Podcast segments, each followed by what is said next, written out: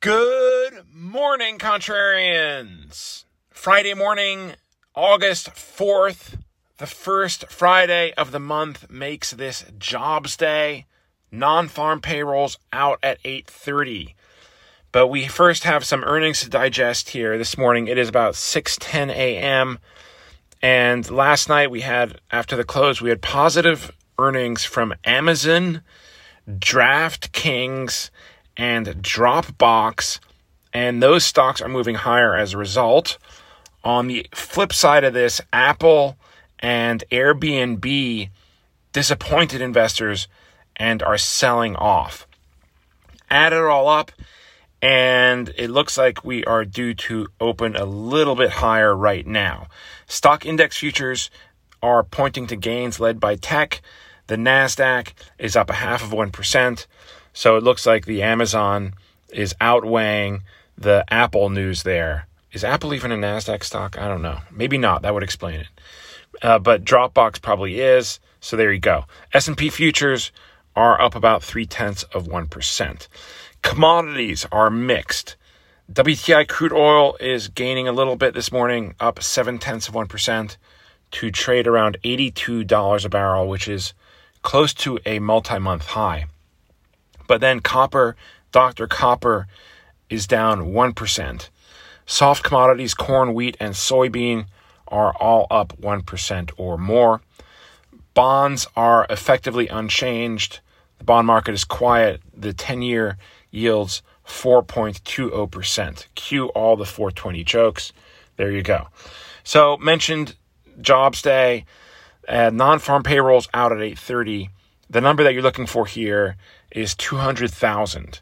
That is what e- economists expect. It's basically in line with what we saw last month, which was 209,000, and it would keep the unemployment rate unchanged at 3.6%. Now, 200,000 sounds like a lot of jobs, and it is in absolute terms, but in terms of where things have been, this is a low number. I've included a chart here for you and you can see that you have to go back to, actually, this part isn't in the chart, but you have to go back to late 2020 to see any job number this low. And that one was actually negative. And that was actually the, the last time we got a negative print on this. Since then, it's been two and a half years of positive numbers, some very high numbers here, though less so recently. It looks like jobs growth has come down a bit. But there you go. Um, now, there are a few earnings to tell you about as well this morning. Not many. Fubo TV, uh, Fubo, F U B O, is that stock ticker. And Nikola, N K L A, as we listen to a little 80s synth pop here. This is actually Eddie Murphy. A lot of people don't know, but he did this music, this song. And the reason why it's called Party All the Time. My girl wants to party all the time, and it looks like investors like to party all the time. Remember the debt downgrade by Fitch? No? Right. It was two days ago. It's already blown over. So, still, stocks are due to finish lower for the week. And the NASDAQ would actually have to gain 2.5% today to finish in the black. The S&P would probably have to gain around 2% not outside the realm of possibility, but usually not the type of thing you see on a summer Friday. That leaves us with the jobs report. And normally, with this thing, the typical calculation has been that you don't want a hot number because that would bring fear of Fed rate hikes with it. And that may no longer hold true partly because we've had three months or four months now of these pretty soft numbers comparatively, and partly also because inflation has been coming down. And inflation has been coming down without the unemployment rate rising. We've had still have jobs growth, but it hasn't really moved the needle all that much, and certainly hasn't kept the unemployment rate from going higher.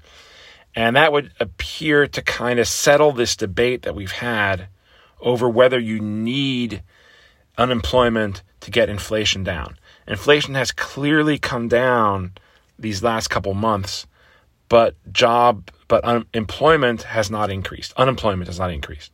So for that reason, maybe today's report uh, that kind of removes a lot of the drama from from today's report, and you figure that if it's too hot, maybe investors will shrug that off, unless it's like really big. But it's not likely to be really big.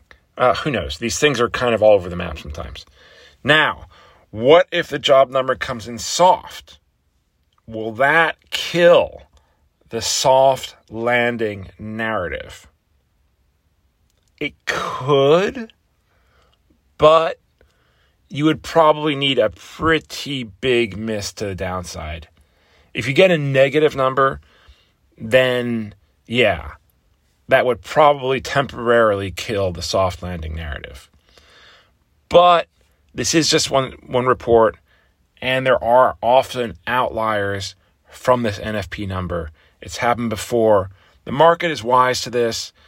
Uh, it after a big reaction, overreaction, it, it gets settles in and moves on. So, what this is, all of this is a very long-winded way of saying that today's jobs number just really maybe doesn't matter all that much. Investors don't seem scared of much, of anything. The debt downgrade, we the comparisons you saw to 2011, last time that happened, stocks went into a tailwind and actually almost went into a, a bear market. Well, we had a day of selling this time around, but that's it. And we we said earlier in the week why this is. It's a different world now than it was in 2011. We had the European sovereign debt crisis and a whole bunch of stuff going on. That's resolved. So, and as we said yesterday, Warren Buffett, of all people, says that this isn't a big deal. So, anyway, the yeah, the debt rating stuff is over, appears to be at least, and, and investors are quite buoyant.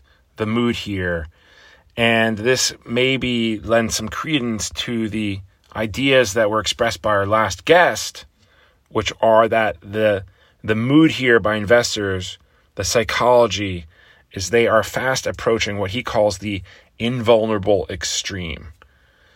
And that's a, a point where basically they are confident that markets are going to go up and up and up no matter what. And that we are, to use it, I think this is a term coined in the 20s, reached a permanently high plateau. We never reach a permanently high plateau. There's always a sell off.